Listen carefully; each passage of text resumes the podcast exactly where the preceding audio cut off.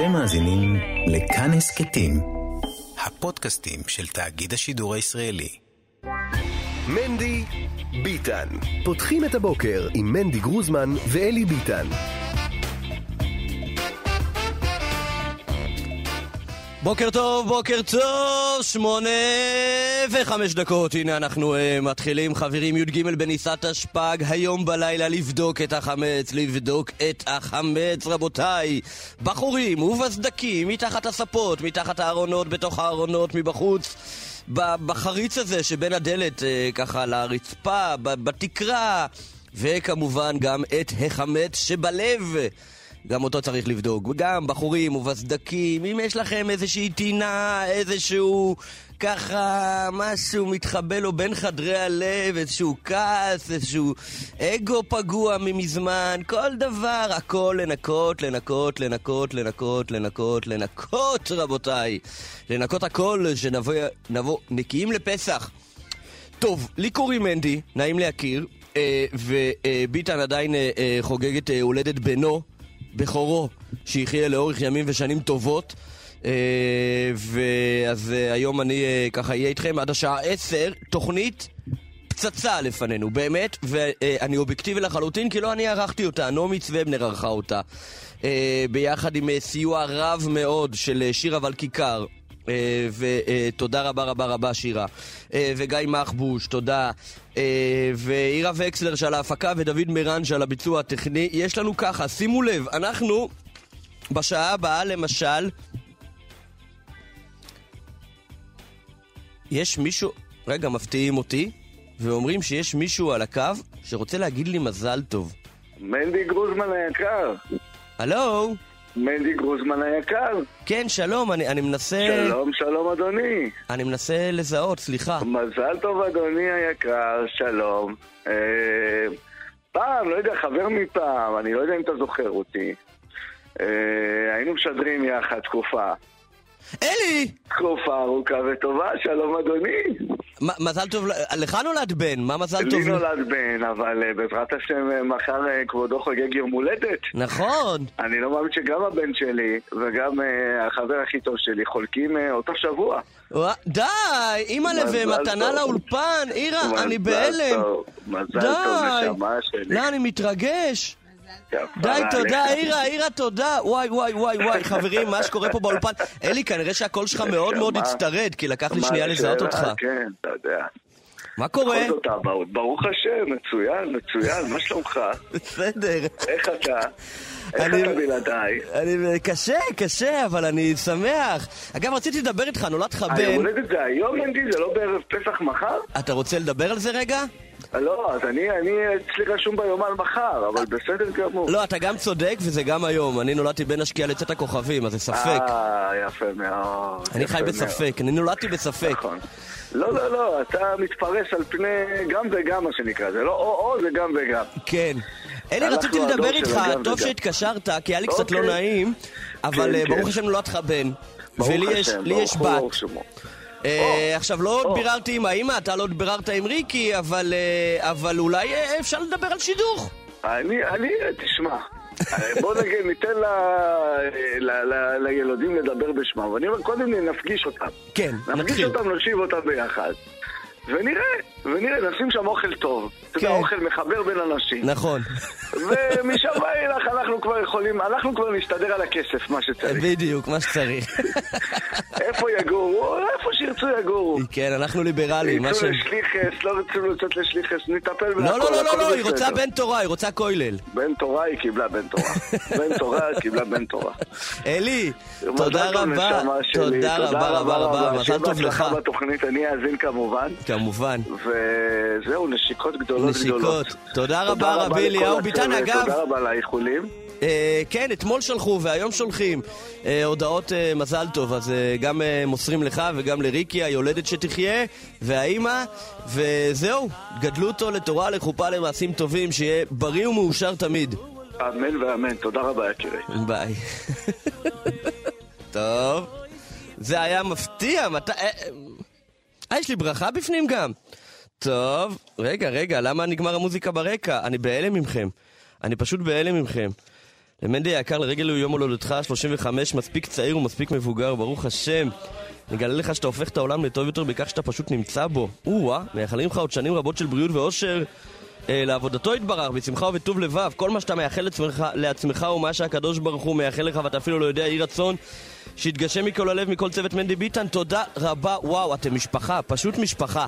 תודה רבה רבה רבה רבה רבה רבה. וואו, וואו, מרגש. טוב, איך, איך מפה מתחילים את התוכנית? לא נעים לי. מה הלאה? זה, אפשר לסגור אותה? מה, אני עכשיו אמור לראיין וזה? זה, זה קצת אני כאילו בהתכנסות כזאת. טוב, תודה חמודים. מה, נשמע שתי דקות מהשיר כדי שניכנס לאווירה? יאללה.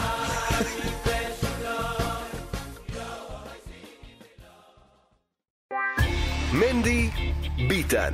פותחים את הבוקר עם מנדי גרוזמן ואלי ביטן. אה, חבר הכנסת אה, צבי סוכות, שלום, בוקר טוב. בוקר טוב. בוקר אור, מה שלומך? ברוך השם מצוין. מטבח סיימתם? האמת שכן, תשמע, אשתי גיבורה, אין לי הרבה מה להגיד. יפה, יפה, יפה, יפה. Uh, אני אתחיל אותך בשאלה שבטח לא התכוננת אליה, ואני הרבה זמן uh, רוצה לשאול אותה, מאיפה מגיע מקור השם משפחה? Uh, וואו, האמת שזה במקור, במקור היה מסבא של סבא של סבא. כן. קוטלסקי, ברוסיה, והוא עלה הברית. אז הוא שינה את זה לסקוט. והשתנה לסקוט. כשעלו לארץ, אז סבא שלי שינה את זה לסוכות. וכזה, לא, לא, אתה בן אדם שלא נעים לך להסתובב בפסח ברחוב, אתה כאילו החג המתחרה. האמת שכן, האמת שכן, אתה יודע, בסוכות זה עוד יותר לא נעים, אבל בסדר. כן, יפה. טוב, תקשיב, אתה איש פוליטי, אבל אנחנו בערב פסח, אז בא לי לדבר איתך פוליטיקה, אבל ברגוע. יאללה. איך אתה מסכם את התקופה האחרונה? באמת, במילים שלך. אני חושב שאתה יודע, שרדנו את זה. הייתה פה טלטלה קשה, אבל אני חושב שהקואליציה שרדה את זה, והממשלה הזאת תחזיק עוד הרבה זמן, בעזרת השם. והמדינה שרדה את זה, והחברה שרדה את זה? תשמע, אני, אני, אני, אני מקווה מאוד שבאמת יגיעו להסכמות בבית הנשיא. כי זה בסוף, אני חושב ששם המפתח לאן אנחנו נלך בקיץ. הוא רוצה להיות אופטימי, גם אתמול ראיתי שהצוותים יצאו משם אופטימיים. רוצה מאוד לקוות. בטח אחרי שגם לא הזמינו שם את נציגי מפלגת העבודה, זה נותן יותר סיכוי. רוצה מאוד לקוות שהדבר הזה יצליח. אני חושב שיש הרבה רצון טוב, בטח בצד שלנו, גם אצל חלק מהחבר'ה באופוזיציה. מקווה שזה יצליח. אמן, אמן ואמן. איך אתה מסביר את המשבר הזה? מה, אתה יודע, אנחנו, כל אופוזיציה מנסה להפיל את הממשלה הנבחרת. אבל פעם ראשונה שיש אופוזיציה עם כאלה עוצמות. וזה הרבה כוח. נבחרה ממשלת ימין על מלא מלא מלא מלא. זה עורר פחד, פחד אמיתי. אני חושב שכבר ביום הבחירות, או בשני לנובמבר, כבר היו הפגנות נגד, נגד תוצאות הבחירות, ואנשים שפחדו באמת והסתובבו עם פרצוף תשעה באב ברחובות. ובסופו של דבר הם הצליחו להדליק את, ה... להדליק, את... להדליק את העסק סביב הרפורמה המשפטית, למרות שחלק גדול מהמפגנים בכלל לא ידעו את הפרטים של הרפורמה. אבל כן הצליחו להפחיד את האנשים בצורה משמעותית. ואז כבר, אתה יודע, כדור שלג של אנשים שחושבים שהמדינה שייכת לאמא שלהם, שבסוף זה הטייסים והמשק, ולהשבית את נתב"ג, ולהשבית את השלטון המקומי, ולהשבית כל משהו אפשרי. אתה יודע, אני מניח שגם חלק גדול מן המפגינים בעד הרפורמה, גם לא בקיאים ברפורמה. בסוף אנשים יוצאים עם הלב. אנחנו באופן כללי אנשים שפועלים הרבה עם הלב. נכון, נכון, נכון. אתה חושב שיש פה איזה משבר? חברתי? כן, בוודאי. תראה, אני, אני חושב שזה טוב שהדברים צפו. זאת אומרת, אני חושב שיש oh. משהו שהוא נמצא עמוק מתחת לפני השטח הרבה מאוד שנים, אני חושב ביחס של, של הרבה מאוד אנשים במדינה לדתיים באופן כללי, ובטח גם לציבור החרדי, ולנו כמתיישבים ביהודה ושומרון, וגם אני חושב ההפך, אנחנו נתקלנו אליהם.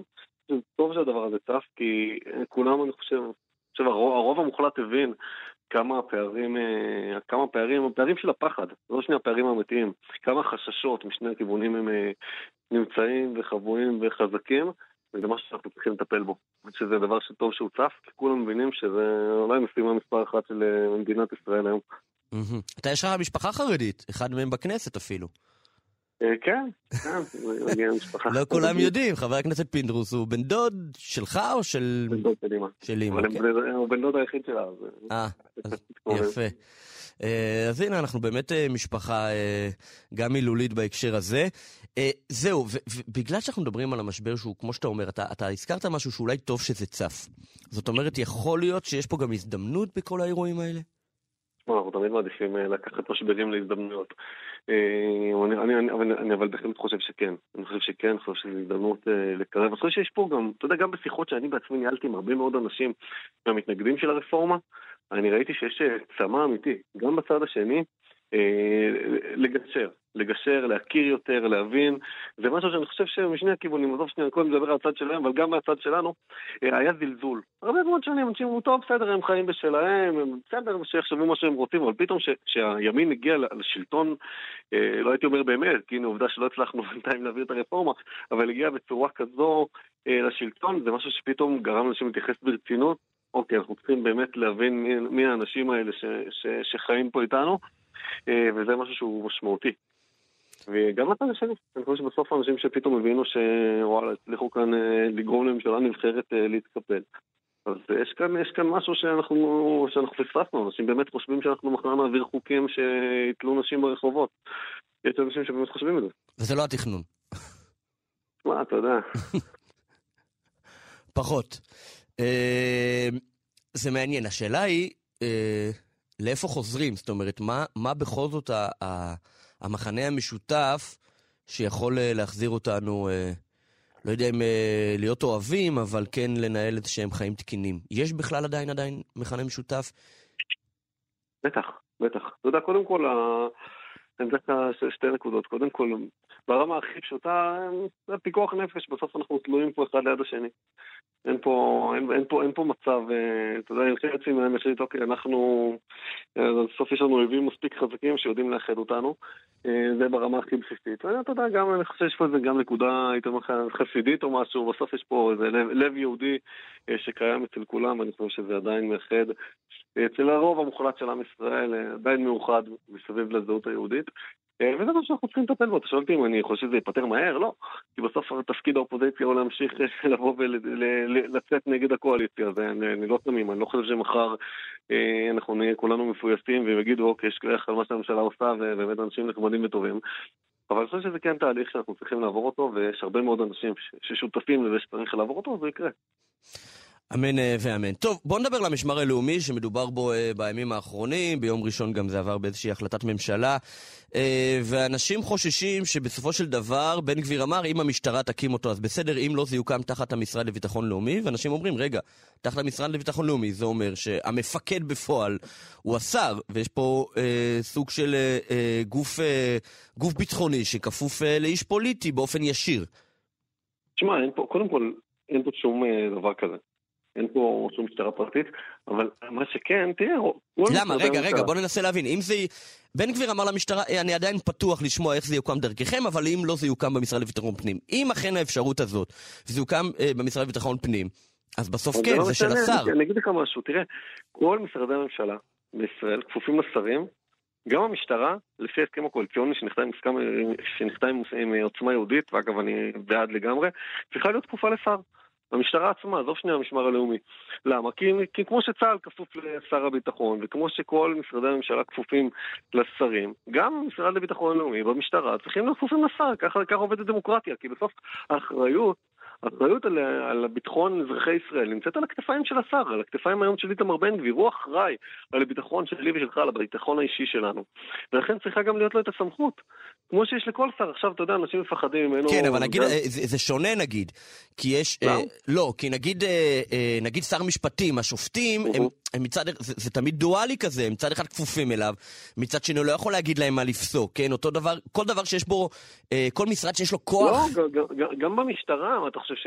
גם לא. שאתה, לפי חוק הסמכויות, אה, שאנחנו רוצים להביא לאיתמר, במשטרה, נראה לך שהוא יכול אה, להחליט למשטרה, אה, אתה יודע, לא, את מי להאשים. לא, ברור שלא, אני שואל אבל במשרד, אה, במשמר הלאומי. אבל אתה יודע, הנה, הבאת דוגמה במשרד המשפטים, זו דוגמה מצוינת. כן. אגב, גם משרד הדתות, כן, הרבנים הראשיים לא יפסקו מה שהשר הדתות אומר להם.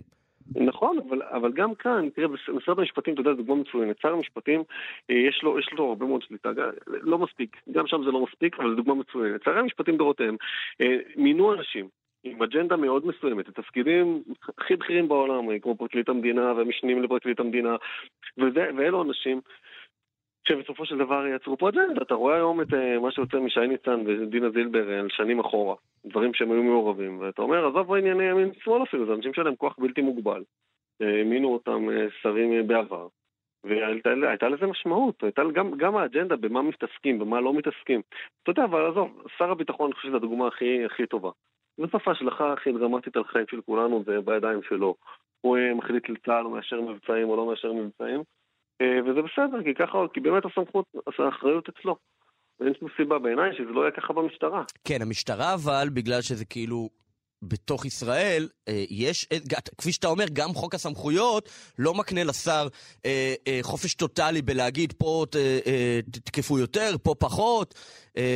נגיד, כן, בצבא, כן, הוא יכול להגיד עכשיו סוריה זה על המוקד, לבנון תרגיעו, כי יש גם שיקולים מדיניים או דברים מן הסוג הזה, אבל במשטרה הוא לא יכול להגיד להם בהפגנה הזאת זה יותר עכשיו קריטי, צריך להפעיל יותר אלימות, פה פחות. זה, זה, לכן יש איזשהו פער, בכל זאת, איזשהו שטח, אה, שטח סטרילי בין השר לבין המפכ"ל. השאלה היא נכון, שוב, אבל, כפי אבל שאתה אומר, לך. ואתה מקבל את זה, כי אתה אומר, גם בחוק הסמכויות זה עדיין יישמר. השאלה היא איך במשמר הלאומי זה יישמר. אני חושב שבכל משרדי הממשלה, החלטות אה, שהן פוליטיות אה, ופוגעות באנשים אחרים, זה החלטות שהן החלטות פסולות. גם שר הביטחון יכול לנצל את הכוח שלו לרעה. ולהכניס למעצר מנהלי לצורך העניין מתנגדים פוליטיים שלו. הוא יכול. אף אחד לא יכול למנוע ממנו, הוא חותם על צו. למה זה לא קורה? כי זה לא קורה. בסוף אנחנו חיים בדמוקרטיה. בסוף אנשים לא לוקחים את הכוח שלהם ומנצלים אותו בצורה פוליטית אה, לחלוטין. יש את הכוח. בסוף גם שר האוצר, גם, אה, אתה יודע, ממש אני אומר לך, כל שרי הממשלה, שר התקשורת, כולם, יש להם כוח חזק ביד שיכול להשפיע אה, פוליטית הרבה מאוד על אה, אנשים אחרים. ובסוף לא משתמשים, אין, אין פה אלימות פוליטית בישראל, אני חושב, בעשורים האחרונים, ואין סיבה שזה שיהיה מחר. איתמר צריך את זה, כי בסוף הוא אומר כל הזמן, אני אחראי לביטחון האישי של אזרחי ישראל, ואני מרגיש שאין לי את הכלים לספק את הביטחון הזה, כמו שהתחייבתי, על זה, על זה הוא רץ לבחירות. אז מה, מה מצפים ממנו? הוא חושב, אז אגב, זה לא רעיון שלו המשמר הלאומי, המשמר הלאומי בכלל נולד בממשלה הקודמת. הוא אומר, צריך את זה, אם יש פרעות פעם הבאה של שומרי החומות, אני חייב משמר לאומי. תקימו אותו. אם אתם לא יודעים להקים אותו, אני אקים אותו. זה מה שהוא אומר. אתמול אה, איתמר אה, ייצג את עצמו בעתירה נגד מינויו לשר. אה, ושזה היה מחזה מעניין בפני עצמו, שהוא ככה חזר לגלימה, אבל הוא דיבר גם על כל מיני שינויים שהוא עבר. הוא אמר איתמר שלפני שש שנים יכל להיות שר, איתמר שלפני עשרים שנה אני מקבל שהוא לא היה יכול להיות שר. טוב, הוא גם היה אז לדעתי פחות משמונה עשרה. אבל מעניין אותי אם אתה מזדהה עם זה, עם הדברים שהוא אומר על עצמו. תשמע, בגלל שאני מכיר אותו לא 20 שנה, אבל כמעט 20 שנה. אני חושב שכן, איתמר עשה שינוי. לא, אני שואל אם אתה חושב את זה גם על עצמך. לא, אני לא הייתי אף פעם במקום הזה, אני לא תליתי תמונות של בוח גולדשטיין בבית, אבל כן, נכון. גם אני השתנתי, גם אני עשיתי שינוי. כולנו, אגב, מדי יום, מדי שעה. אוי ואבוי אם לא. טוב, מה אתה מאחל לפסח, לעם ישראל? וואו, שיתוף עם המשפחה, עם המשפחה, אה, זה חג המשפחתי. ואין כמו משפחה. בסופו של דבר זה העוגנים של כולם, ושיהיה חג שמח וכשר ומלא מלא משפחה. חבר הכנסת צבי ידידיה סוכות, אנחנו לפני חגים בשם המלא. תודה רבה רבה, אה, ציונות הדתית כמובן. תודה, שיהיה חג כשר ושמח. חג שמח.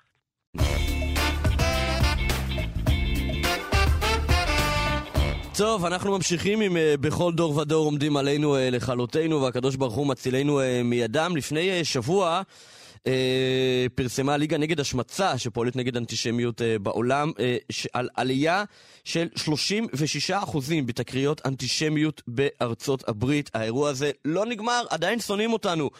אה, קרול נוריאל, מנכ"לית הליגה נגד השמצה בישראל, שלום, בוקר טוב. שלום, בוקר טוב, מנדי. דבר ראשון, מה עושה מנכ"לית הליגה נגד השמצה בישראל?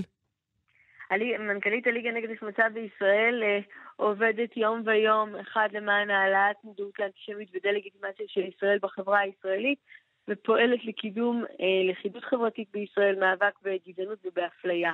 אז אומר... כל מה שקשור למאבק בשנאה, זאת העבודה שלנו 24/7. אבל גם יהודי ששונא יהודי זה גם uh, תחת הטיקט שלכם?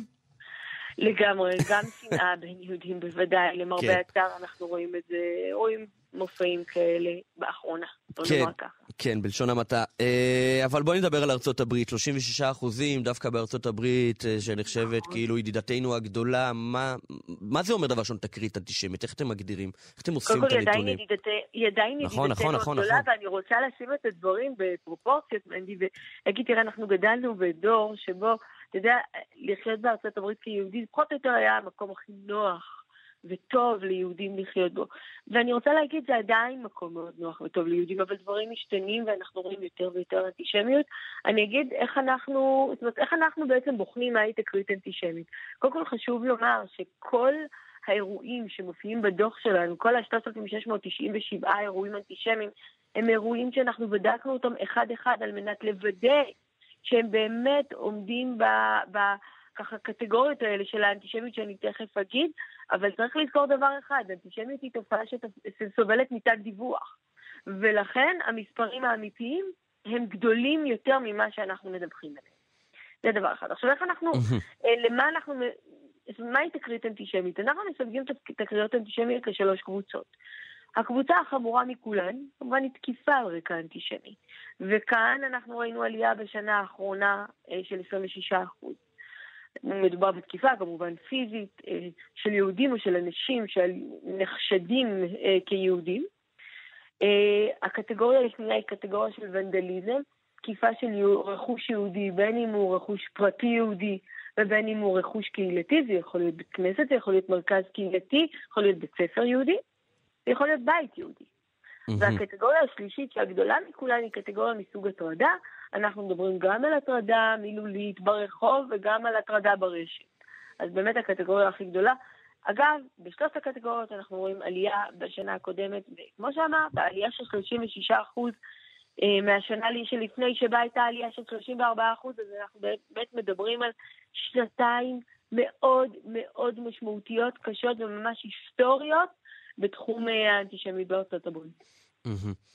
אפשר לנסות להסביר מה, מה עומד שם מאחורה? תראה, אנחנו רואים, אה, אנחנו רואים קודם כל בשנים האחרונות, אולי צריך רגע להרחיב את היריעה כן. ואת ההסתכלות שלנו ולראות מה אנחנו בעצם רואים בשנים האחרונות. ואם אנחנו ככה עושים זום אאוט. בוא נאמר משהו כמו אה, שש-שבע שנים האחרונות, אנחנו אה, מסתכלים, אנחנו רואים בעצם כמה אירועי דגל, ובתווך אה, כל מיני אירועים קטנים שנותנים לנו ככה סימני דרך לעליות האלה. קודם כל, אנחנו אה, צריכים להיזכר בשנת 2017 בצעדת השנאה בשרלוטסוויל, כאשר אה, ארגוני, ארגונים קיצוניים, ממש ניאו-נאצים, קוראים בקול גדול בחוצות העיר, יהודים לא יחליפו אותנו, ולמי ששכח מספר חודשים אחר כך, אירוע של ניאו-נאצים בוושינגטון, די.סי, הצדעות במועל יד וכולי, דברים שלא ראינו בארצות הברית. וכמובן, אחר כך היה לנו את האירוע בפיטסבורג, 11 מתפללים, מתפללים, כן, בבית כנסת. כן. אה, נרצחים בטבח הגדול ביותר, בטבח האנטישמי הקטלני ביותר בתולדות יהדות ארצות הברית. ויש אחר כך אה, רצח מתפללת בבית כנסת בפאווי, וירי באמרקול בג'רזי סיטי, והדקירה בבית הרב במונסי. אז באמת אנחנו רואים, באמת, שקודם כל יהודים, למרבה הצער, בארצות הברית בשנים האחרונות נהרגו, נרצחו, כן. על רקע היותם יהודים, ואלה דברים שלא ראינו בעבר. מהמם. אז קודם כל, אה, אנחנו רואים את הדברים האלה. עד- עד- אולי התופעה אבל שהכי מאפיינת, שאנחנו יכולים ככה להגיד, מה המגמה שאנחנו רואים, היא בעצם הדבר הזה של נרמול האנטישמיות, אה, המעבר של האנטישמיות שבעבר הייתה שייכת לשוליים שהם קיצוניים, כן. בעצם אה, לתופעה שהיא תופעה שקיימת גם בקרב המיינסטרים. ותראה, אנחנו רואים גם בשנה האחרונה, כן, נרמול של אנטישמיות לדוגמה בתרבות הפופולרית, עם כל מה שקרה עם קניה. ווסט. כן. כלומר, קניה ווסט, זמר, מוכר, ראפר שהתבטא בביטויים אנטישמיים, כן. שהתבטא ביטויים אנטישמיים, וחשוב לומר למאזינים, אה, בדור של היום, שבו אה, הרבה דברים קורים ברשתות החברתיות, כן. אדם כמו קניה ווסט, שיש לו 31 מיליון עוקבים, כשהוא מדבר, אנשים מקשיבים. וכשהוא אומר דברים אנטישמיים, אנשים מקשיבים, ויש חשש שאנשים יעשו מעשים בעקבות האמירות הללו. נכון. ובאמת אנחנו רואים באירועים האנטישמיים, שב-59 אירועים בשנה האחרונה, כן מזכירים את האמירות שלו. כן. אה, אה, לחלוטין. אה, עכשיו בואי, בוא, מה שקורה באמריקה הרי, שיש שם, אה, כמו אצלנו, כמו בהרבה מקומות, יש שם איזה משבר חברתי פנימי מאוד מאוד גדול. בין הרפובליקנים לבין הדמוקרטים, אה, מפלגות שפעם בעבר אה, ידעו להביא את השלטון אחת מהשנייה ככה אה, בקלות יחסית, עכשיו האירוע הזה הרבה הרבה יותר נפיץ. אה, וכמובן, אפקט טראמפ שמשפיע מאוד. אה, ופה צריך להגיד, אני רוצה לשאול אותך, האם אנחנו יכולים לדבר על סימטריה ולהגיד האנטישמיות פורחת בכל הצדדים, או שאנחנו כן צריכים לומר, לבחור בצד שבו האנטישמיות יותר נמצאת? אני רוצה להגיד לך, מני... אני מבין שאולי אסור לך. לא, זה לא עניין בכלל שאסור לי, אנחנו אנשי מקצוע ומותר לנו להגיד מה שאנחנו אז רואים. הנה, האם זה נמצא יותר באזור? כן, בוא אני אה, אגיד לך כן. בדיוק. אני אגיד לך בדיוק. קודם כל, צר לי לאכזב אותך. אנטישמיות, אה, אין אף- אין לאף צד במפה הפוליטית מונופול על אנטישמיות, ברוך השם. היא קיימת. לא, את לא מאכזבת אותי, כן. גם מימין וגם משמאל. אבל אני רוצה להגיד כן. איך אנחנו רואים את הדברים האלה. לא, השאלה איפה יותר. כשאת מדברת על אותם ארגוני, ארגונים קיצוניים, שפעם היו אה, יותר בשוליים, והם היום במיינסטרים. למי הם מצביעים בסוף? זהו. אז אני רוצה להגיד שגם בימין וגם בשמאל אנחנו רואים בעצם שהעמדות האנטישמיות בעצם זולגות מהקצוות לשוליים. אני אתן דוגמאות, כן? לדוגמה, אנחנו רואים, אה, לדוגמה, בימין הקיצוני, כל אה, תומכי עליונות הגזע הלבן, לדוגמה, כן? שהם יותר ווקאליים והם גם מאוד אלימים, אנחנו רואים שהם באמת אחראים אה, למרבית האירועים האלימים, בוא נאמר כך. מצד שני, בצד השמאלי של המפה, אנחנו רואים אה, קודם כל גם אה, ש- שיש, שיש אנטישמיות אה, שקשורה לישראל ולמאבק בישראל, אה, ובהחלט מה שנקרא מיינסטרימיזציה של מונחים שבעבר לא היו חלק מהשיח הפוליטי, לדוגמה, הקריאה למד... לישראל מדינה ש... מדינת אפרטהייד, או כל המונחים האלה של טיהור אתני וכולי. ודרך אגב, באירועים האנטישמיים שאנחנו אה, מודדים בשנה האחרונה, אנחנו רואים שהרבה מאוד, כן, קשורים כן. להתנגדות ולישראל לישראל ולציונות. מהמם. קבוצות כמו Students for Justice in Palestine, סטוד- סטודנטים למען צדק בפלסטין, שהן אה, קבוצות לדוגמה שמאוד פעילות בקמפוסים. ודרך אגב, מה שקורה בקמפוסים, צריך להבין כן, איך זה משפיע על נכון. סטודנטים יהודים. סטודנטים יהודים לא רוצים, 15% מהסטודנטים היהודים, בואו נדייק, לא אה, רוצים להפגין את הזהות היהודית שלהם בגלל חשש מאנטישמיות. וואו. שזה אזורים, אה, כאילו, זה לא כל מיני אה, כפרים נידחים, זה כאילו נכון. מעוזי אקדמיה, אה, ציבור מתקדם מאוד, משכיל מאוד. לא רוצים להשתתף לדוגמה באחוות סטודנטיאליות שקשורות ליהודים, כדי כן. לא להזדהות, כדי שלא יזהו. אותם לא עם ישראל ולא כיהודים, כדי להימנע מכל זה, וואו. כן? זאת אומרת, זה נמצא בכל מקום. אה, בקיצור. האנטישמיות לא שייכת להיסטוריה, אנחנו צריכים להישאר עם היד על הדופק. לצערנו עוד יש לך עבודה, את אומרת. אני חושבת שיש לנו עוד הרבה עבודה, ואני רוצה לומר דבר נוסף, מנדי. אחד הדברים הכי משמעותיים באנטישמיות, אה, בוודאי, ש... בוודאי שאנחנו מודדים אירועים, כי אלה הביטויים בשטח, אבל אנחנו מודדים גם עמדות. ולאחרונה אה, פרסמנו גם סקר עמדות. מה- מה זה עמדות? עמדות זה הלך רוח, מה אנשים חושבים על יהודים. כן. ואני רוצה להגיד לך שמה שאנחנו ראינו בתחום האירועים זה בדיוק מה שאנחנו ראינו בתחום העמדות. עלייה בתפוצה של עמדות אנטישמיות מכמעט הכפלה, מ-11% בציבור האמריקאי שמחזיקים בעמדות אנטישמיות ב-2019 ל-20%. מנדי, 20% וואו. בציבור האמריקאי שמחזיקים בעמדות אנטישמיות, אתה יודע מה זה אומר? זה אומר- 66 מיליון אמריקאים. 66 זה מיליון אחד מתוך כל, אמריקאים. מ- מכל חמש.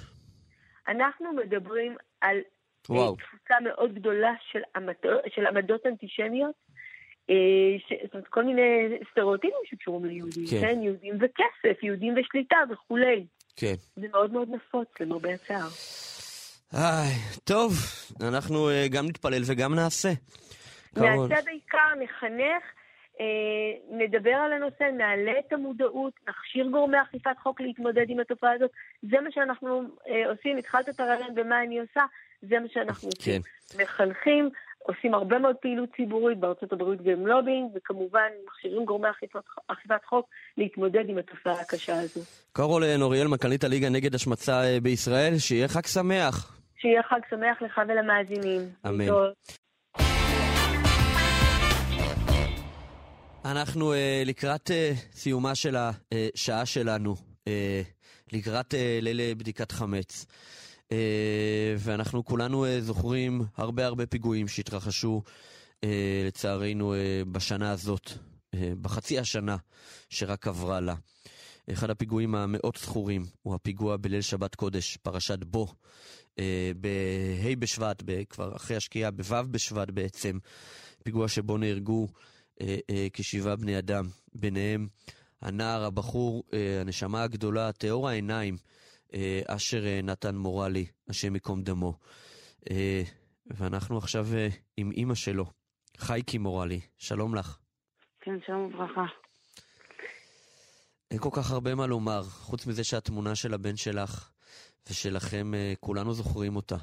גם תמונות עם תפילין, פשוט ילד כל כך מיוחד, ואולי אה, אולי זאת הזדמנות גם טיפה עוד יותר ללמוד עליו קצת ולנסות ללמוד ממנו, להמשיך את, את, את הסגנון שלו הלאה. ספרי לנו עוד פעם עליו. אה, הוא ילד מתוק, היה ממש אוהב לשמח, לפנק. הוא אהב לפצות, לפעמים היה קצת מציק נגד האחים שלו, אז תמיד הוא היה מפתה. כאילו, mm-hmm. תמיד אה, היה, והיה תמיד מנסה לשמור על עצמו מהשפעה לא טובה. תמיד ידע שאם אה, הוא הולך לאיזה מקום, ואם הוא אמר לי, אם אני יודע שאני יכול להיות מושפע, אז הוא תמיד ניסה לשמור על עצמו. וואו. לחם עם היתר הרע. כן, זה מדהים. ונמנע מללכת. מה? הרבה אנשים שככה אה, פגשו אותו בבתי כנסת, כולם זוכרים, אה, הוא מאוד זכור, אה, פה מתנדב פה, פה עוזר שם. זה סיפורים נכון. שאנחנו שומעים מכולם. נכון, גם אני בעצמי שמעתי, אפילו אני לא ידעתי, אישה באה אליי מהרחוב ואומרת לי, באתי עם שקיות מהסופר, הוא בא ואמר לי, את צריכה עזרה גברת, וישר עזר לה. וואו. סיפורים שבעצמי לא ידעתי. ובלי עין הרע אתם אה, שיהיו בריאים, יש לכם עוד הרבה ילדים. איך ככה מצליחים להמשיך אה, להניע את הספינה? אה, אנחנו מתמודדים עם כאב, זה כאב שאין לו מילים. אנחנו מתגעגעים אליו מאוד. ויחד עם הכאב והחורבן אנחנו יודעים ומנסים להפנים שכל מה שהשם עשה ועושה זה לטובתנו. אוהב אותנו, מחבק אותנו לאורך כל הדרך. וגם כשאנחנו בוחרים, הוא מאמין בנו, אוהב אותנו, ומבינה שהילדים הם לא שלנו. תן לנו את הזכות לגדל אותו 14 שנה. אה, קורבן ציבור, פשוט אה, ממש מתגעגעים אליו. בטח, הוא נמצא... אנחנו מצטערים על כל זמן שלא ניצלנו את, ה... כאילו, את הזמן להיות איתו עוד ועוד. 14 שנה האלה עברו כאילו זה צל עובר. בטח הוא נמצא עכשיו בהיכל הגן עדן הגבוה ביותר. נכון. היי, ראינו גם בשבעה אה, ש... שהרבה אנשים הגיעו ו... ובאמת היה איזשהו אה, חיבוק מאוד מאוד גדול שקיבלתם מעם ישראל. הרגשת את זה? כן, בטח. הרגשנו שגם הנשמה שלו, הלב שלו, ממש הדהדו בכל הנשמות והלבבות של עם ישראל. כל הלבבות התעוררו, כל החלקי אלוקה התעוררו, כאילו כולם אה, הגיעו ונחמו. הלוואי שבאמת כולנו תמיד נזכה להתקרב ונגלה את האלוקות שבתוכנו. אמן, אמן, גם בזמנים טובים. איפה אתם בחג? אנחנו בחג בליל הסדר, אנחנו נהיה עם עוד משפחות שכולות, mm. גם מפיגועים, אה, מהפיגועים האחרונים, במלון בבאר שבע, דרך ארגון נאווה. על הדרך אני אגיד להם באמת תודה רבה, שממש אה, עושים עבודת קודש ממש. יודעים שחגים זה הכי קשה למשפחות. כן. קראו לארגון הזה הכיסא הריק. ממש. כן. וככה מה, שמתכנסים ביחד משפחות שחוו אה, חוויות דומות, מה, יש שיח כזה שהוא ביניכם, שאתם מבינים אחד את השני? כנראה, בינתיים עדיין לא... אה. כאן, כאילו, בינתיים לא היינו שם, אבל... כנראה. זה, זה, כן, זה קשר משותף, זה אותו אובדן, זה אותו כאב. אולי משהו שאתה ככה רוצה לומר לעם ישראל, הרי הסיפור הזה, זה לא הסיפור פרטי, זה פיגוע שנערך כנגד, כנגד העם שלנו.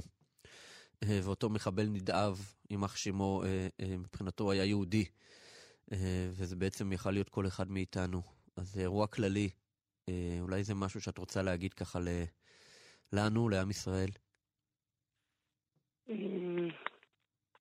לא לא כל כך, יש לי, אין לי מילים כל כך, אבל פשוט שאולי אה, באמת שנדע ונפנים שבתוך כל אחד מאיתנו באמת יש אהבה אינסופית, והשעה אשר השם ייקום דמו, הוא העיר בנו את הנקודות שלא הכרנו אפילו, אה, שנמצא בכל אחד מאיתנו, ואנחנו לא מכירים כמו, כמו תכונות שאנחנו לא מכירים ודברים כאלה, שכולנו נגלה אותם. כן, שנדע לגלות אותם. כן, ושבאמת, כמו שהוא אהב לשמח ולפנק ולתת, אז באמת, הוא מאוד אהב. היה עושה לו טוב בלב שהוא ראה מישהו שמח. לפנק אותו. אולי באמת נמשיך את הדרך הזאת. אמן, אמן, אמן. חייקי מורלי, שיהיה לכם עם כל הקושי חג כשר ושמח לך, לבעלך, לכל הילדים, אה, ושתדעו רק אה, ימים טובים, ובאמת שהזיכרונות הטובים של אשר ילוו אתכם ואת כולנו. תודה רבה לך שדיברת איתנו. בשמחה,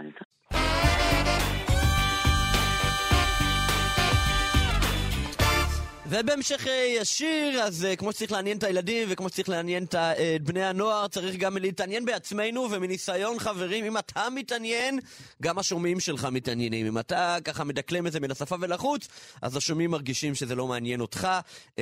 חיבור והתלהבות זה דבר שהוא מדבק.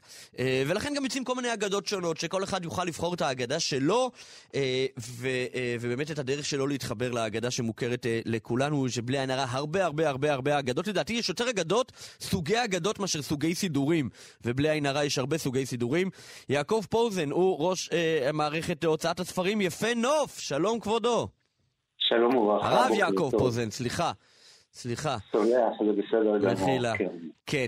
אה, בוקר טוב, טוב. בוקר אור. ספר לנו מה, על כל מיני אגדות. מה שאתה ציינת, כן.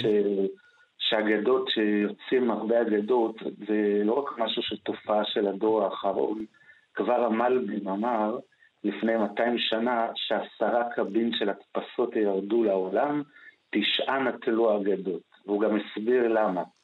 והסבר מאוד רלוונטי.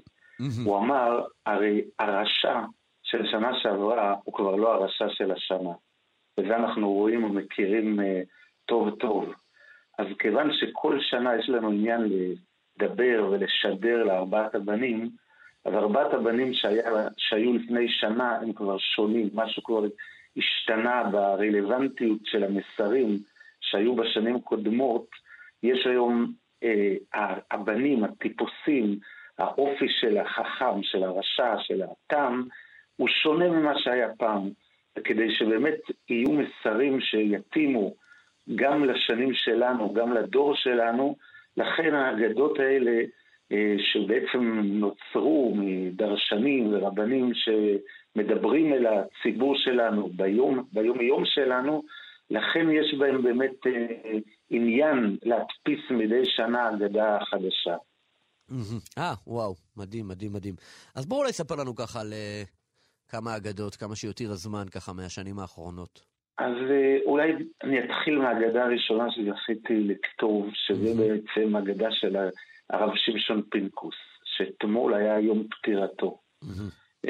הרב פינקוס, אה, כידוע, הוא מסר שיחות על פסח, ושיחה אחת שהוא מסר הייתה באשדוד, ומשם הוא חזר הביתה, וקרה מה שקרה, תאונת דרכים, הוא ורעייתו וביתו נהרגו בתאונה, ולאחר מכן אה, אז הספרים שלו התחילו לצאת, ו... היה הד גדול וביקוש גדול לספרים שלו, ובעצם הכל התחיל מאותה נסיעה, מה שקרה, אבל למעשה הרב פינקוס עצמו מספר שהדרגות שה, שהוא הגיע אליהן קשורים לליל בדיקת חמץ, שאנחנו נמצאים בו הלילה, וזה מסופר בתחילת ההגדה, שהוא היה תלמיד בישיבת הבריסק, שכר דירה עם כמה חברים, באיזה בניין בירושלים, ועשה, בליל בדיקת חמץ הוא היה היחיד שנשאר שם, הוא היה אמריקאי, הוא הוטל עליו לבדוק את הדירה. בדק את הדירה בהידור, ואז הוא נזכר שיש בבניין עליית גג משותפת, ששם לא, אף אחד לא בדק. הוא עולה למעלה, וחשכו עיניו, הוא רואה אה, מחסן עם מלא עצים, מאובק, פשוט אמר, איך אני יכול לבדוק דבר כזה? כמובן, יש הרבה צדדים להקל, הוא גם לא בעל הבית, הוא סך הכל שותף קטן, אבל הוא החליט שהוא עושה את העבודה. והוא ניקה שם, והוא מספר ומתאר משהו שעות על גבי שעות לקח לו, ואז כל הלילה הוא עסק בזה, בבוקר הוא כבר הלך להתפלל, הוא היה בטוח, ליל הסדר הזה הלך עליי. והנה הוא מרגיש שבליל הסדר הזה הוא קיבל איזשהו כוחות של התחברות לדרגות מאוד גבוהות, שמשם הוא הגיע, הוא אומר, זה לא עזב אותו כל החיים. אז הבדיקת חמץ, המסירות נפש שאנחנו צריכים הלילה, שאנחנו פוגשים הלילה, זה בעצם מה שהביא את הרב פינקוס לדרגות שלו, וזה מסופר בהגדה שהוצאתי, ברוך השם, הראשונה. אה, אתה רוצה לשמוע עוד אגדות כן. שונות, הזכרת בתחילת, ה, אה, בתחילת השעה שהוצאתי אגדה של הרב עובדיה יוסף. כן. וישבתי באמת עם בנו הרב דוד, והוא סיפר לי ככה על אה, את כל המנהגים שהיו בבית אבא, את החידושים, ומתוך זה יצאה אגדה. אה, משהו שאולי יעניין את המאזינים, הוא מספר כן. שבאחד הימים שהוא למד חברותא עם אבא, אז אה, אימא שלו הייתה שואלת כל, כל עניין של הוצאה, של כספית בבית, הייתה מתייעצת עם בעלה. והיא שאלה את הרב אם היא יכולה ללכת לזה, מכירת תכשיטים, לקנות משהו. והיא כן. נקבה בסכום שרוצה להוציא. אמר לה, הרב, אין בעיה, בשמחה. חוזרת אחרי שעה, הבן אה, הרב דוד שואל אותה, נו, קנית? היא אומרת לו, "אה, ראיתי שם משהו מאוד יפה, אבל זה עלה פי חמש מהסכום שדיברתי. כן. הוא לחש לאבא שלו את העניין, האבא התלהב, הוא אמר, הרי המצווה של ושמחת בחגיך לשמח את האישה, והגמרא אומרת שאין שמחה לאישה אלא בתכשיט. אז הנה, כל שנה אני לא בדיוק יודע מה היא רוצה, היא לא מדברת, היא לא מבקשת, אבל עכשיו יש לנו את ההזדמנות המהודרת לקיים אותו ושמחת בחגיך. כן. נתן לו שם את הסכום, והרב הלך למכירה, ואיכשהו ידע מה האמא רצתה, וככה הוא, האבא מאוד מאוד שמח, הוא אמר, אל תביא את זה לאמא, רק בליל הסדר ניתן לה, כדי שבאמת היא נוכל לקיים את המצווה בהידור של ושמחת בחגיך. כן, אה, מה- מעניין, מעניין. עכשיו, זה, זה פשוט לעבור את הסדר ב... ביחד כאילו עם, עם הגישה הזאת של הרב עובדיה. ספר לנו אולי יש לנו זמן לעוד אגדה, ככה מכיוון כן. אחר. למעשה בעצם בכל האגדות, אולי ניקח עכשיו את האגדה דורש טוב, שזו אגדה ששמעתי כ-30 אגידים, שמעתי מהם דרשות בהרבה הרבה נושאים, ומשם שאבתי מכל אחד את ה... ממש את הדובדבן שבקצפת, דברים מאוד יפים שאותם שיבצתי על האגדה. ומה שאני רוצה לומר, שבעצם העניין הזה שדיברנו בהתחלה, שיש ארבעת הבנים, אז יש דבר שמוזכר בהגדה בשם הרב שלווינגר ממונסי, שהוא מתאר משהו שהיה, ב... כשהיה מלחמה בווייטנאם, אז החיילים היו מנותקים מהמשפחות, והיה טלפון לווייני שיכלו לתקשר החיילים עם ההורים שלהם, אבל היה צריך לתאם. זאת אומרת, כל משפחה קיבלה טלפון, יום זה וזה, הבן יגיע לטלפון הלווייני, תחכו שם בקו והוא יתקשר אליכם. מה קורה אם באותו רגע ההורה לא נמצא? חבל, לא הצלחת לתקשר עם הילד שנמצא בקצה השני של העולם. למעשה, כל אחד, היום, לא כל אחד, אבל יש מבין הילדים, יש שאינו יודע לשאול, הוא בעצם התופעה כן. הכי... ילד שנמצא קצת עם העולם שלו, עם האדישות כן. שלו, ובעצם בליל הסדר זו הזדמנות אה, שיש כוח סגולי להגיע ללב של כל ילד וילד. ולמעשה, אם אתה, רק בשביל זה צריך להיות שם, להיות מול ה... בקו, מול הילד. וזה התפקיד שלנו, אם קונים את האגדות הנכונות ומתכוננים כמו שצריך, אז יש לך את המסר שהתורה מבטיחה שתדבר באוזני בנך. מה שכל השנה אתה לא מצליח לתקשר, פה דווקא בליל הסדר האוזניים של הילדים כרויות, ואפשר לתת ולהטמיע את המסרים הנכונים. באג... אני אסיים כן. בהגדה של הרב רוזנבלום שהוצאתי שנה שעברה, הוא מביא את זה שהיה מלחמה גדולה איום גדול צבאי על עם ישראל של מדיין. זה מסופר בספר שופטים. ועם ישראל לא ידעו מה לעשות, היו בלחץ מאוד גדול. והגדעון, אה, אבא שלו היה רשע, יואש, והוא פגש את המלאך ואמר לו, אה, מה עושים? הוא דיבר עם המלאך, היה לו שם ביניהם איזו תקשורת, וגדעון אומר למלאך, אמש יקרני אבא את ההלל. שמעתי בליל הסדר, ישבנו בשולחן ליל הסדר, ושמעתי את אבא מספר מה שהיה עם עם ישראל ביציאת מצרים, אז מה, עכשיו הקדוש ברוך הוא לא יעשה לנו ניסים? שמע את זה הקדוש ברוך הוא ואמר למלאך, תגיד לו שבזכות כך שהוא דיבר, הוא יושיע את עם ישראל. זאת אומרת שבעצם המצב הרוחני מצד אחד שהיה לעם ישראל לפני יציאת מצרים, שהיה במצב גרוע, כן. וה, והייאוש שהיה שם, ומצד שני הניסים והרוממות שהגענו אליהם, זה בעצם דבר שאנחנו פוגש, פוגש אותנו מדי שנה ושנה. והאגדות שזכיתי להוציא בעצם מביאים את האופן ואת המסר, איך שהדברים פוגשים אותנו כן. בסיטואציות ובצורה איך המסרים האלה עובדים ופועלים. כן, יציאת מצרים זה, זה סיפור מתמשך, זה לא רק כן. אה, משהו שהיה אז. Uh, תודה רבה רבה רבה, הרב יעקב פוזן, ראש מערכת הוצאת הספרים יפה נוף. Uh, באמת מרתק, וככה, uh, מה שנקרא, שכ... גירית לטעום יותר. Uh, שיהיה חג כשר ושמח, תודה רבה. תודה רבה לך ולכל המאזינים. שלום שלום. מנדי ביטן. פותחים את הבוקר עם מנדי גרוזמן ואלי ביטן. פסח, פסח, פסח, היום בודקים חמץ וכולנו כבר קוראים מעומס הנטל. אה, וככה מסיימים אה, פינישים אחרונים בבית, ברכב, בחורים ובסדקים. תחשבו על מי שצריך לדאוג לכשרויות, לא של בית אחד, אלא של מפעלים ומלונות ודברים אה, מאוד מאוד מסובכים. הרב רפאל מנת הוא אחד מהם, אחד החשובים שבהם. שלום כבוד הרב. שלום וברכה לציבור המאזינים. הרב של אוסם, ומומחה לכשרות, ומכשיר של מעלונות, ובלי עין הרע, אני חייב להתחיל איתך מאוסם. אין מקום נראה לי שיש יותר חמץ מאשר אוסם. תלוי איפה, תלוי מה. מפעל במבה למשל, במבה ידועה, מותג של אוסם. כן. כל, אנחנו מקפידים כל השנה שהמפעל יהיה כשר לפסח. וואלה, לאוכלי קטניות. ברמה של אה, חומרי גלם כשרים לפסח. וואלה. כמובן שעושים ניקיון והכשרה לפני הייצור של פסח, אבל מדובר על מפעל שכמעט כל השנה אפשר לאכול אותו לפסח. וואלה. שוב, לאוכלי קטניות, הרב רפי, שלא תבלבל פה את האשכנזים. אוכלי קטניות, אוכלי קטניות בלבד, אבל uh, אם היה לכם מושג את הכמויות של אה, במבה מייצרת לפסח, את המיליונים של השקיות לארץ ולעולם. ברור. מה השאלה? זה משהו מיוחד. כמובן, מפעלים, מפעלים רבים. יש אחרים. מפעלים אבל שמייצרים חמץ ממש ומכשירים אותם לפסח, או של... בוודאי, כן? בוודאי. מפעל, מפעל יוקנעם הידוע. כן. אוסם יוקנעם. יש לו חמץ כל השנה. ומתי אתם מכשירים? פעמיים.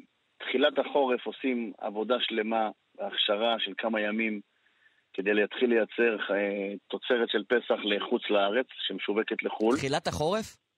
ממש תחילת החורף. לא הבנתי, ומה שאנחנו מקבלים בחורף זה... זה, זה לא, כמה... אז אני אומר, עושים, עושים שתי תחנות. עוצרים, לחוד, עוצרים לחודש ימים, mm-hmm. מייצרים יצור ששולחים אותו לחו"ל לפסח, חוזרים לייצר את החמץ, mm-hmm.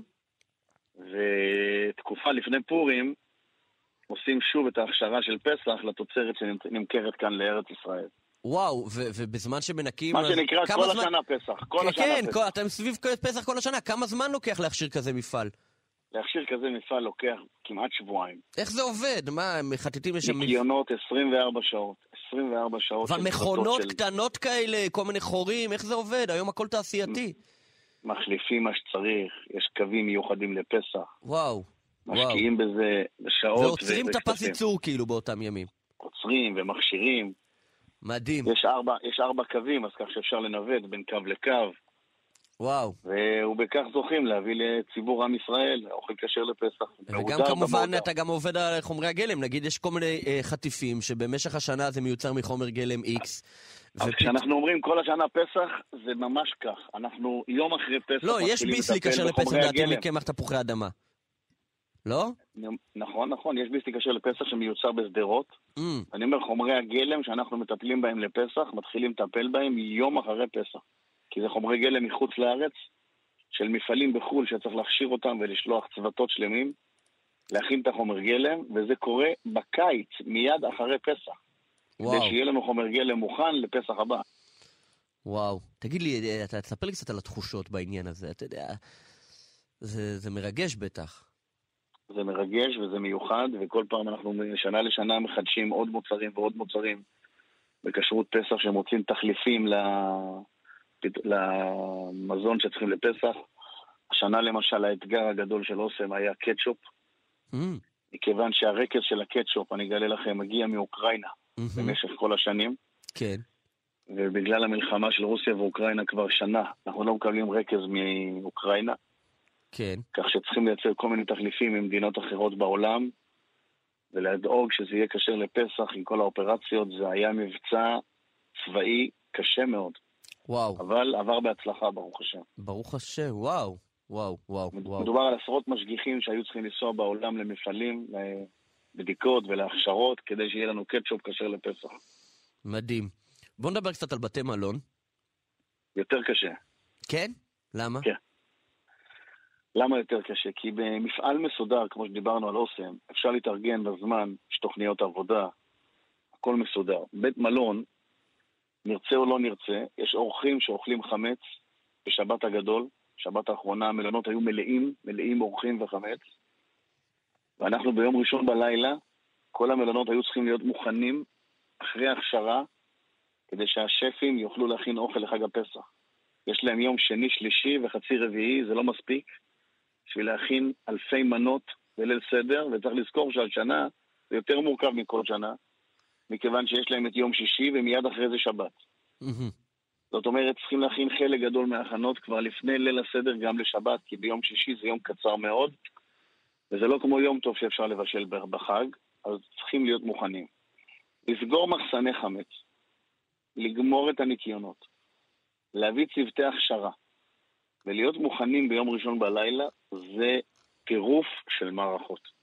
ואני אגיד במילה אחת, אם אתה שואל איך עושים את זה, עושים את זה רק בהכנה נכונה, הכנה נכונה מראש. אם לא מכינים מראש תוכנית עבודה, ומתחילים לנקות את כל המכשירים במטבח חודש לפני. יש לנו טבלת אבל. רגע, אבל בינתיים יש אה, אורחים, איך מכינים להם בינתיים את האוכל לחמץ, הרגיל? אז, אני, אז אני אסביר, אני אסביר. לוקחים מכשיר מכשיר, למשל לוקחים מחבת חשמלי, מי שמכיר כן. איך הוא נראה, המחבת. החשמלי המסתובב הזה, שנמצא התעשייתי, שיש לו לכלוך של כל השנה ויש לו לכלוך של כמה ימים. זה הבדל כן. שמיים וארץ. תופסים יום שלם פרויקט, עובדים עליו, מכינים אותו, מנקים אותו, לא מכשירים, מנקים, וממשיכים להשתמש. אבל הניקיון האחרון, של יום ראשון האחרון, היה פיניש. הניקיון היסודי בוצע לפני שבועיים. אותו דבר לוקחים את התנור הגדול של המלון, מפרקים אותו לחתיכות, מביאים את החברה, מוציאים את הדפנות, מנקים את הזכוכית, את הגומיות מחליפים, עושים את העבודה כמו שצריך, ואז יום ראשון האחרון היה יום של פינישים, לא Mm. ניקיונות. מי שחושב שביום ראשון היה אפשר לנקות לפסח, הוא טועה. יום ראשון אפשר לעשות ויש על הלכלוך של השבוע האחרון, אבל הניקיון היה מוכן חודש מראש. בקיצור, עם תוכנית נכונה, אז במוצאי שבת עבדו כל הלילה, בכל המקומות, עם צוותות הכשרה. ביום ראשון בצהריים סיימו את ההכשרות, נעלו את מחסני החמץ, Mm, שמנו, שמנו מנעולים שלנו, שאין למלונות מפתחות. כן. נעלנו את כל המחסנים, ואז פתחו את מחסני החמץ, את מחסני הפסח, כן. עם, כמובן עם משגיחים צמודים שנמצאים מרגע ההכשרה עד אחרי הפסח במלון. וואו, איזה יופי. עבודה, עבודה. יש עבודה. אני חייב לשאול אותך, אתה גם מספיק לעזור בבית אה, בניקיונות, או שאתה אומר, אה, גברת, יש לי את כל המדינה על הראש? אני, אני אגלה לך שתי דברים. אחד, העזרה הכי גדולה בבית זה שאני לא נמצא. הבנתי. אה, העזרה השנייה זה שאשתי זוכה בפסח לשבת איתי במלון, אז כך שהיא חסכה לעצמה את המטבח. כן. יפה, ברוך השם. נקווה באמת שיעבור עלינו פסח כשר ושמח, שנזכה לאכול מן הפסחים ומן הזבחים. תגיד, שם ישראל, כמו שכתוב בניסן יגאלו, בניסן עתידים ניגאל. איך אמר האדמו"ר מגור אמר, שצריך כן. בפורים להגיד פסח כשר, אה, פורים כשר ופסח שמח. שאלו אותו למה. כן, הוא אמר כי הפורים בין כה וכה הוא בדרך כלל שמח, אז צריך שגם יהיה כשר. כן. ובפסח גם ככה כשר, אז שיהיה שמח. יפה, וואי, זה כל כך כל כך נכון.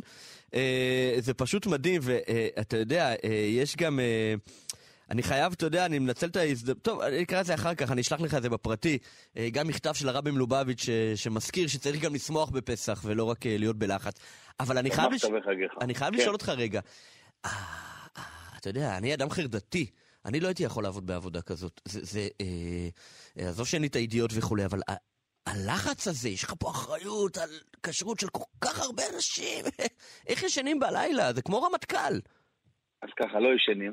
כן. לא ישנים.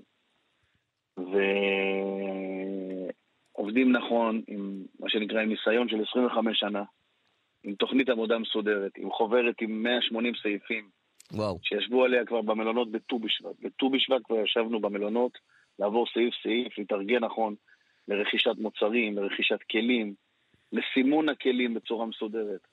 איפה יהיו המחסנים? תכנון, מה שנקרא צבא, מתוכנן נכון, מבצע צבאי שמתוכנן נכון, מצליח. לא מתוכנן נכון, יש תקלות ויש כשלים. יורים אחד על השני, מה שנקרא. כן. טוב, זה, זה נראה לי טיפ אה, להרבה דברים בחיים.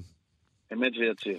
תכנון נכון. הרב רפאל מנת, כמו שאמרת, שיהיה פסח גם כשר וגם שמח, אה, ושיהיה לנו רק אחדות בעם בעזרת השם. תודה רבה ובשורות טובות לכולכם ולקהל המאזינים. בשורות טובות. מנדי ביטן. פותחים את הבוקר עם מנדי גרוזמן ואלי ביטן. מני ביטן, אה, כאן אה, מורשת, וליל הסדר בעזרת השם יחול אה, מחר בערב, וכל העניין, או בטח חלק גדול מהעניין של ליל הסדר זה והגדת לבנך ולבתך ולילדיך ולהעביר את הסיפור מדור לדור, ובאמת חלק גם מהמנהגים של ליל הסדר הם בדיוק בשביל זה, כדי אה, לשמר אה, את, אה, את הילדים ערים ולשמר אותם אה, אה, אה, בתוך העניין. אה, גם ה, אה, להטמיע את התינוקות והעניין עם האפיקומן וכולי וכולי וכולי. אבל אה, ככל שהדור אה, מתקדם, אז uh, אנחנו צריכים עוד טריקים, כי הדור הזה, uh, כולנו כבר, אני כולל את עצמי בתוך הדור הזה, ובטח הילדים uh, מאוד מאוד מופרעי קשב, ואנחנו צריכים עוד יותר uh, עזרה uh, בשביל, uh, uh, באמת, בשביל לשמור את הילדים uh, גם ערים, אבל גם uh, uh, uh, מתעניינים. בסיפור uh, של יציאת מצרים ובמה שזה אומר uh, לדור, לדורנו. הרב יונה גודמן הוא המנהל החינוכי של מרכז ישיבות uh, ואולפנות בני, בני עקיבא, הוא גם uh, דוקטור לחינוך. שלום כבוד הרב. שלום מנדי, וערב חג שמח. ערב אה, חג שמח. אה, טוב, מאיפה נתחיל? אה, מההתחלה. זה, זו אתג... זה אתגר מסובך, זה, זה מה שאני אומר. א', אני, שאלת חכם, במקרה הזה אתה החכם מתוך הארבעה, שאלת חכם חצי תשובה. זאת אומרת, הרי ליום הולדת של ילד בן חמש, אנחנו משקיעים קצת זמן, מה נעשה, איך נעשה. כן. על אחת כמה וכמה, יום הולדת של העם היהודי, מה, לא נחשוב מה אני רוצה שיקרה בליל הסדר, וזה לא משנה אם אני העורך או אני המתארח. כן. אני, יש לי שם עוד בני משפחה, בואו נחשוב מה עושים. אז דווקא מילדים קטנים, יותר פשוט. הכי קטנים ממש מתרגשים כן. מהתפקיד שלהם להגיד מה נשתנה. והקצת יותר גדולים בבית ספר יסודי וצפונה קצת, אה, משחקים וחידות ותשבצים ואני לא יודע מה. האתגר הגדול בעיניי זה בני הנוער. וכאן אני, מעבר לשבח של השאלה, שהיא בעצם קריאה לכל אחד מאיתנו, כן קשב, כן בעיות קשב, לא בעיות קשב, כן. בואו נתכנן, בואו נחשוב, לא, לא רק נכין את הבית שיהיה מסודר, אלא בואו נתכנן את הסדר. וכאן אני, אני מתחבר דווקא משאלה מאוד פשוטה. הרי הלל תמיד אומרים לאורך כל השנה, כשאומרים הלל, בעמידה, עם ברכה, ופתאום אומרים הלל בישיבה, קצת לפני האוכל, קצת אחרי האוכל, והתשובה שאני מכיר היא פשוטה, שכאן אומרים הלל לא כי יש ציווי, אלא כי אנחנו באמת בתוך העניין, ופשוט פורצת מתוכנו שיר הלל. וזה בעצם הקריאת כיוון לתוכן השאלה שלך. זאת אומרת, איך אני מגיע למצב שבו אני באמת רוצה להודות ולהלל ולשבח, ואני מציע שאלות סבב. Mm. זאת אומרת, אני למשל, אני הייתי עושה סבב, אני מתכנן לעשות. מה ליל הסדר נותן לך, ולעבור אחד-אחד, אחד-אחת, ולשאול. אתה רוצה שאלה אחרת? כן. אה, מדברים על חירות. אה, בדרך כלל כשאתה אומר לאנשים, במה עם ישראל זקוק לחירות, הוא מיד מסביר איך השני זקוק לחירות. כן, מה, מה לא טוב אצלם. אז אני אתקן את השאלה טיפה, ואני אגיד איפה הציבור שלנו, וכל אחד יחליט לאיזה ציבור בדיוק הוא שייך, איפה אנחנו קצת משועבדים הרי בכל דור ודור חייב אדם לראות ולהראות את עצמו כאילו הוא יצא. איפה אני זקוק לחירות? אני אומר לך מניסיון, הדיון מרתק. כן. ואם אני מגיע להלל, ומתחילים, לפיכך אנחנו חייבים להודות, להלל, לשבח. רגע, רגע, רגע, תעצרו. על מה אנחנו רוצים להודות היום? יש כאלה קשיים בחוץ, כאלה בעיות בחוץ. בוא נעיר את החלק החיובי, על מה אנחנו רוצים להודות. אני אומר לך מניסיון, ליל הסדר מוסיף לאווירה, מקבלים תשובות מדהימות. וואו. וכשמגיעים לאפיקומן, אז איזה אפיקומן הייתי רוצה לתת לעם? איזה אה. מתנה טובה, איזה דברים טובים. זאת אומרת, דווקא עם המבוגרים, להפוך את גיוון הדעות ליתרון, כל אחד יאיר מזווית ראייתו, אבל אני לא מחפש פה דרשנות אה, בשקל, מה שנקרא, או פסיכולוגיה בשקל. כן. אני, לדעתי זה תוכן, זה תוכן הערב הזה. איפה אני רוצה להמשיך לחתור לחירות? ולא רק תרגיל בהיסטוריה איך נזכור מה היה לפני שלושת אלפים שנה ויותר. אפשר גם אה, בסוף אה, להגיד שבסוף הסדר אבא יגיד מי הבן החכם, מי הרשע. סתם, פחות. כולם חכמים. כמובן, כולם, חלילה, כולם חלילה. עם פוטנציאל, וכולם צריכים לדעת, הרי שים לב, בארבעת הבנים האחרון, הוא לא זה שלא יודע. ואני אלמד אותו, אלא זה שלא יודע לשאול. אנחנו כן. בעד שאלות, אנחנו בעד שישאלו לבד, והלוואי ואני אזכה קצת פחות לדעת וקצת יותר לשאול. באמת אולי את, את, את העניין הזה של מה נשתנה, שזה באמת אפשר לומר הרגע של הילדים, גם של הנוער, גם הם אומרים אה, מה נשתנה, בדרך כלל לפני המבוגרים, אה, אה, וזה באמת החלק שלהם. איך אנחנו לוקחים את המה נשתנה הזה אה, וגורמים באמת לשאול? מה, אנחנו אתה צריכים לשאול? צודק, האגדה, הרי חז"ל כבר אמרו שכדי, הרי למה אומרים את המה נשתנה? כדי שכשאני אגיד, עבדים היינו, כדי שאני אגיד את המגיד, ש... והיגדת בא לידי ביטוי במגיד, ועל שם החוברת ממילא נקראת הגדה עם ה', כדי שהוא יקשיב, בוא יקדים וישאל. אבל למה שהוא ישאל? אז בואו נעשה כמה דברים מוזרים. נעשה יח"צ, נעשה כן. כרפס, נעשה רוחץ, כן. לפניהם, לפניהם עוד. עושים שלושה דברים, קידוש עושים כל שבת. אבל אחרי שהם מקדשים את היום, עושים שלושה מעשים, ועושים עוד קצת, כי שמנהגים, כלומר, מחלקים את המצות, רק כדי שישאלו. ואני אגיד לך, אני אגיד לך בסוד, שבשולחן ערוך כתוב שאם הילד לבד מתחיל לשאול, לא צריך מה נשתנה. אז לא לדאוג, זה לא נפסק להלכה, וכל ילד יקבל את זמנו לעמוד על הכיסא, ופתאום להחליט שהוא מתבייש. כן, הוא לא רוצה להגיד. אחרי שחודש הוא טחן אותנו עם המה נשתנה. כן. אבל הדעה הזאת בהלכה, למרות שהיא לא להלכה, מראה שאנחנו באמת רוצים לגרום להם להתעניין.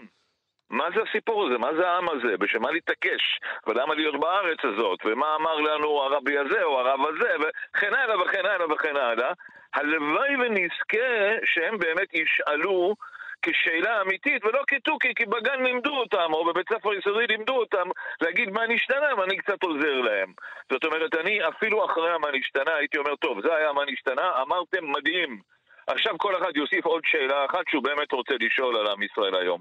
וואו. ואני חושב שגם הקטנים מסוגלים לשאול, ואני חושב שזה לא דרשנות בשקל, כמו שאמרתי קודם, אלא זה התוכן האמיתי של החג. שנתחבר לעם הזה, שנאהב את העם הזה. אתה יודע מה, השיר הנפלא שהשמעתם לפני רגע, כן. שנהיה כולנו אחד, אנחנו, אחד בארץ ובשמיים, אולי בעקבות ובהשראת אה, קודשא בריחו.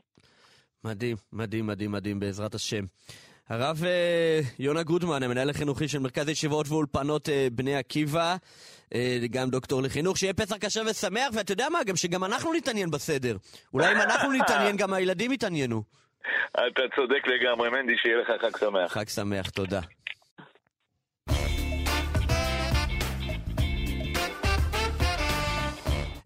ועכשיו, פסח, פסח, פסח ואוכל. זה החג ש- שהאוכל זה עניינו, דווקא בגלל הסיבוכים והחומרות והסייגים וההגבלות, אבל בלי עין הרע, ברוך השם, אנשים שבעים ואוכלים גם בחג הזה.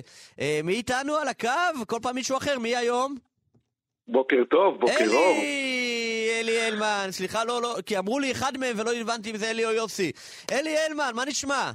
ברוך השם, ברוך השם, הכנות לחג, ואנחנו ככה עשינו מאמצים גדולים כדי להיות איתכם ביחד, אז רק אני הצלחתי היום. אין בעיה. יופי, מאוד מאוד עסוק ברוך השם. בסדר. אה, אבל אנחנו פה כדי לעשות טוב לאנשים, אה, באמת, א', נפתח בברכת מזל טוב, לבבית, נכון. לאלי ביטן, שנהיה אבא, נכון. התרגשות ענקית.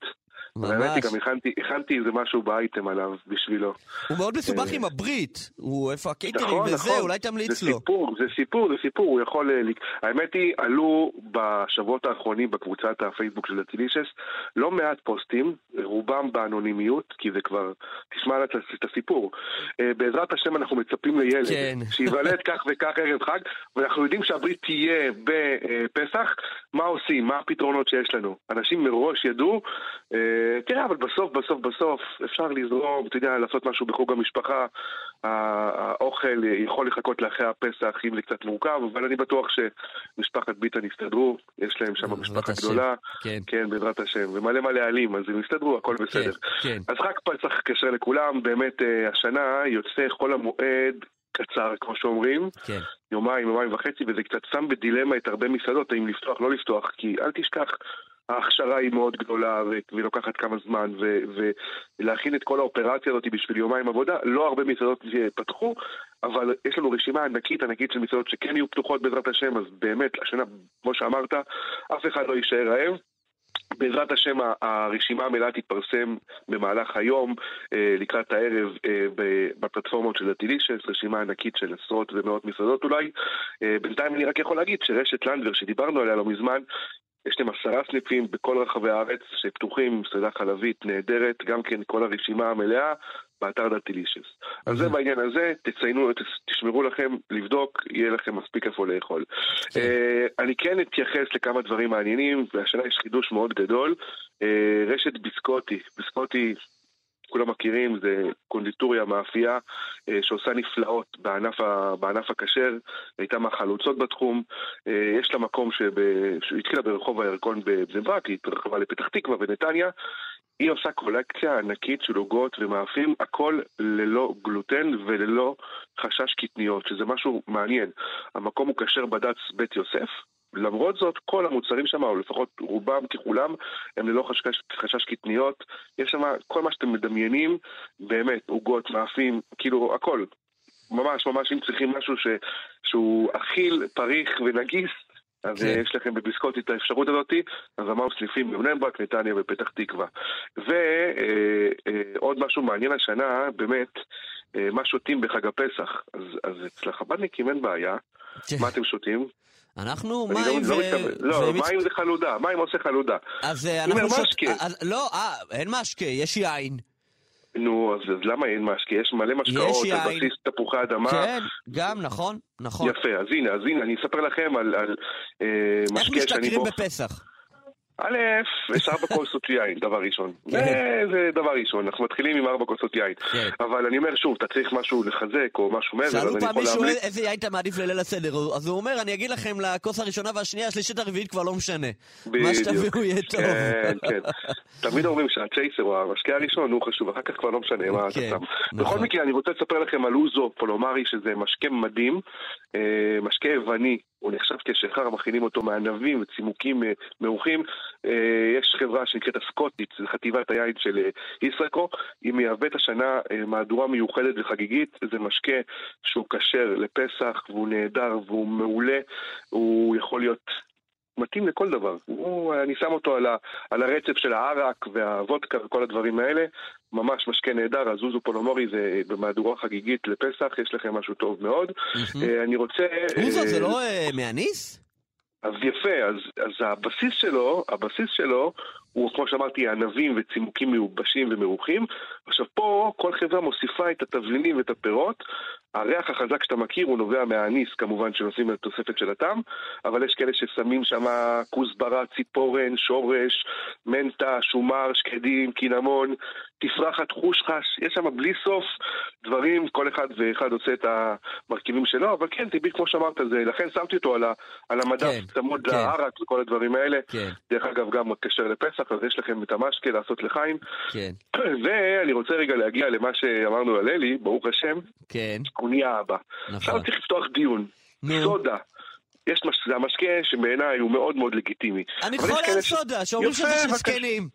אז יופי, אני מגיל צעיר, אני נהייתי זקן בגיל 18 לצורך העניין. לא, היית חכם בגיל צעיר, הכל בסדר. או, יפה, גיליתי אז את הסודה, המשקה המרווה הזה, שהוא פשוט סוגר את הפינה, אתה יודע, המחאה כמו שאומרים. וואי, עכשיו, וואי. אגב, יש עכשיו, היום עכשיו. סודות, לא. יודע איך אומרים סודה ברבים, נו. יותר עדינים. אה, אפילו יפה. מהסודה שמוכרים, זה כאילו מים עם טיפה למוגז כזה אבל זה בקטנה. לא, אבל כל, כל היופי זה שהבועות בועות, שכל אחד שם בגודל של הר כן, געש, כן, מתנפץ. ולא, אלו ואלו דברי אלוקים חיים, כן. אוקיי, בסדר, כל אחד בטעמו, אבל למה אני אומר את זה? כי אני, אני בתור ילד גדלתי על הסודה שהכינו בסודה סטרים. סודה סטרים היה משקה, זה, זה היה כאילו המצאה גאונית ישראלית, אחרי הסיפולוקס וכל הדברים האלה, כן. ובשנים האחרונות הם, הם פשוט עושים מהפכה מטורפת. אני לפני uh, כמה חודשים שוב חזרתי להשתמש בסודה סטרים, אני אומר לך, שמיים וארץ, אין שום בקבוק סודה שמשתווה לאיכות, באמת. אתה יודע, אני, אני, אין- גזים טריים על הרגע שנעשו, נאפו ונעשו במקום. אז למה אני מספר? כי אני רוצה להמליץ לאלי בתור אבא טרי, אה, שיוכל אה, להגיע לשלב הזה. הסודה סטרים עשו מש, אה, מכשיר חדש, לכבוד פסח, כן. הוא נקרא אי-טרה, שהוא משקה חשמלי, זאת אומרת המכשיר הוא חשמלי, אתה יכול לבחור את רמות ההגזה, אתה יכול בינוני, אתה יכול חזק, אתה יכול עדין. כמו שדיברנו, אתה יכול באמת לכל מנעד המשפחה, מי שרוצה הרבה, מי שרוצה קצת, אז זה מכשיר מדהים, מחובר אז לחשמל. איך זה נקרא? אי-טרה של סודה סטרים. יאללה. טוב. מכשיר מדהים, חשמלי, סקסי, יפהפה, באמת מומלץ. ואני אומר, עכשיו לכבוד, לכבוד באמת על זה שאלי נהיה אבא, אני אומר, כן. אני קפצתי לדבר הזה, אמרתי, עכשיו הוא. פה משדרג את עצמו, הוא. יכול לשתות סודה, ויש לו את האופציה הזאת, הוא יכול להתחיל ברמה העדינה ואז להגביר את הקצב. אלי כבר ברמה הגבוהה לדעתי, הכל אה, בסדר. אוקיי, כן, אלי בחור חכם, הוא יודע את העבודה. אה, אלי, אה, נגמר לנו הזמן כן. לצערי, אבל בברכת יאכלו ענבים ויצבעו, שיהיה חג כשר ושמח, חפשו דתילישס בכל הפלטפורמות ובפלטפורמה שנקראת האינטרנט, יש שם גם אתר. תודה רבה אלי הלמן, תמסור גם ליוסי אטינגר. חג שמח. חג כשר ושמח. אתה תמסור ליוסי, אני אמסור לאלי, בסדר? סגרנו סיפור, אין. בעיה. יאללה, להתראות, תודה, חג שמח. אתם מאזינים לכאן הסכתים, הפודקאסטים של תאגיד השידור הישראלי.